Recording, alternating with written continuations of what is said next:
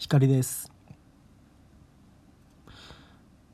今回は今までで一番ハマったのめり込んだ恋愛についてお話しします。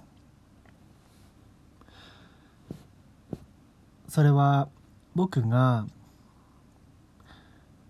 大学3年生の頃に始まった恋愛でした。お相手は僕が当時所属していた大学のアカペラサークルの一つ学年が上の先輩でした。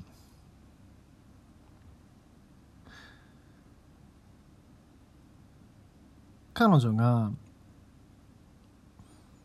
卒業まで残り3ヶ月ぐらいになった時に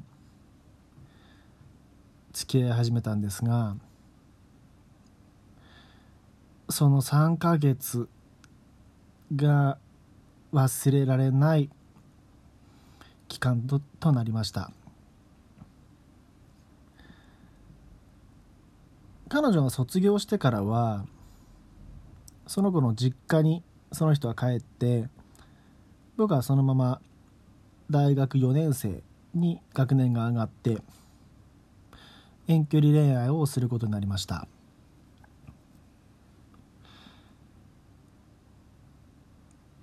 なんでハマったかって言いますと居心地の良さとかうん気持ちが癒されるという感覚ですね。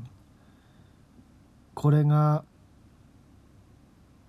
うんすごくすごかったですね。安心感と言いますか。まあ後々気づくんですが僕はどうやら年上の女の子が好きだっってことに気づ気づきましたね。好きだったようです、うん。当時僕は山梨県の大学に通っていたんですが彼女が大学を卒業して石川県の実家に帰りました。僕はその子に会うために山梨から一旦東京に出て北陸新幹線で北上してうん石川県まで行ったんですね。その道のりの長いこと。そして運賃ですね。お金がすごいかかってでも会いに行きました。結局遠距離になって4月から遠距離になって夏の7月7月には別れてしまったので全然続かなかったんですがうん僕としては彼女に案内してもらった石川県金沢市の風景がとても印象深いです。ご存知の方もいるかもしれませんが金沢を代表する観光地には結構連れて行ってもらいました金沢城兼六園近江町市場東茶屋街などですあとは電車で降り立つ金沢駅も印象的です。今思えば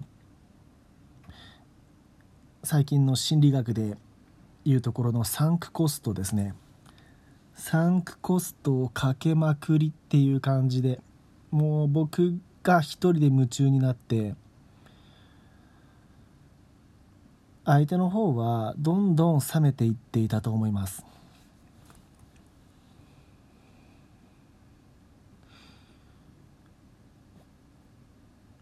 まあ彼女に会いに行ってその僕が会いに行くわけですね。でまた山梨へ帰る。そのもう帰り際が近づい帰る時間が近づいてくるともう僕はもう泣けてくるわけですね。ひどい時は帰る日の朝からもう切ない。もう離れたくない。やだ。仕事休んで明日も一緒にいて。ってもう泣きすがる感じです。泣いてすがる感じでしたね。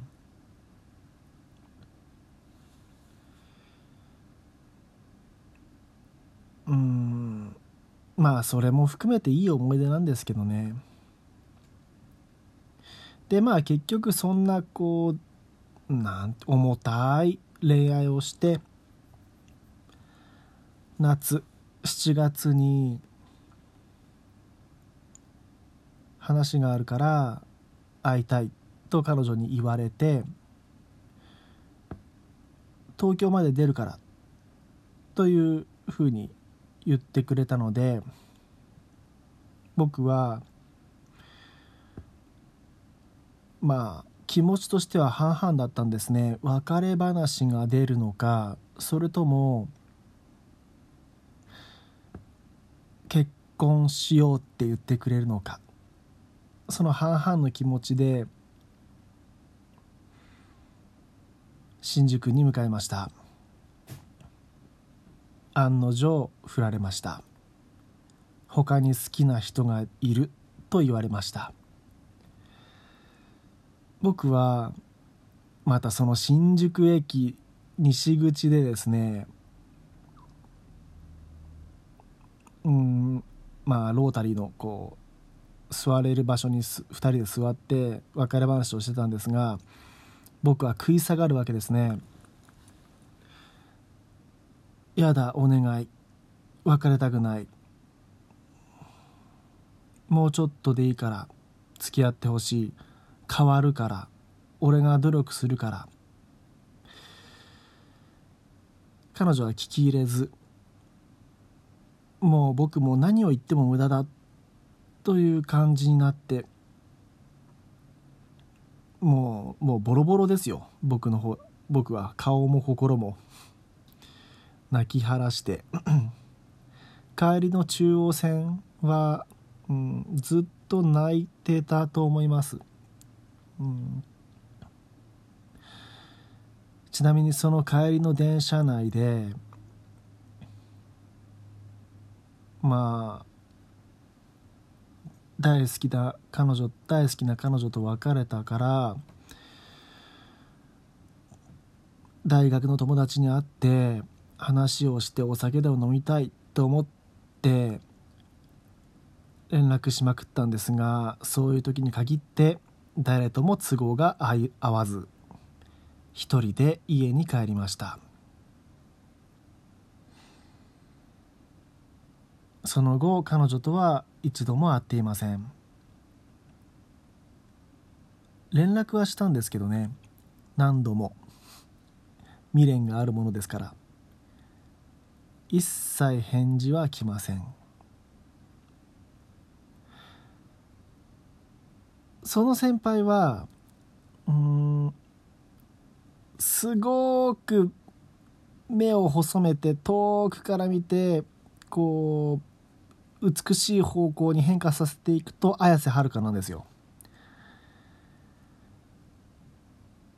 だからその別れた後ぐらいでしたかね。綾瀬はるかさんが雑誌の「のんの」の表紙を飾っていた時うわ似てるって思ったんですね。僕はその綾瀬はるかさんを雑誌で見たのが初めてだったのでそこで初めて知ったのでですが一瞬見間違えましたね。えこんなに可愛かったっけとかえなんで雑誌の表紙に載ってんの？みたいな感じですよね、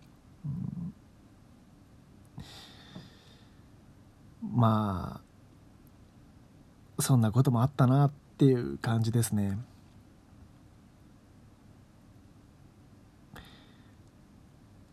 でも今思うのはそんなうんうん何て言うのかな。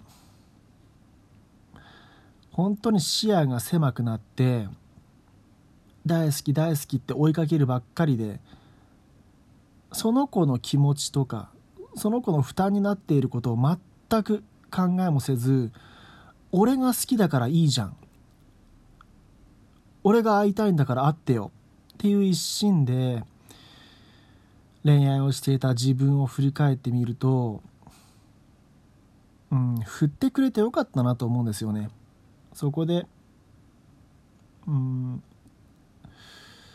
ああ俺って相手のこと何も考えずにただ突っ走るだけだったなって感じだったんですよね。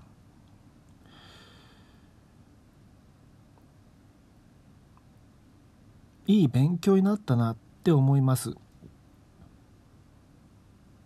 今綾瀬はる綾瀬はるかさんがその彼女が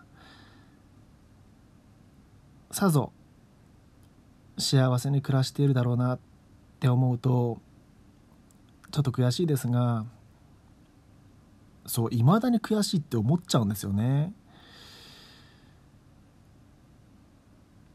まあいい思い出ですね。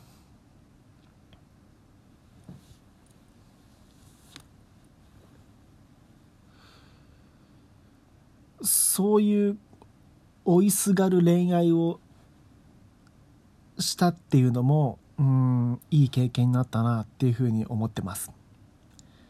今回のお話は以上です。お相手はひかりでした。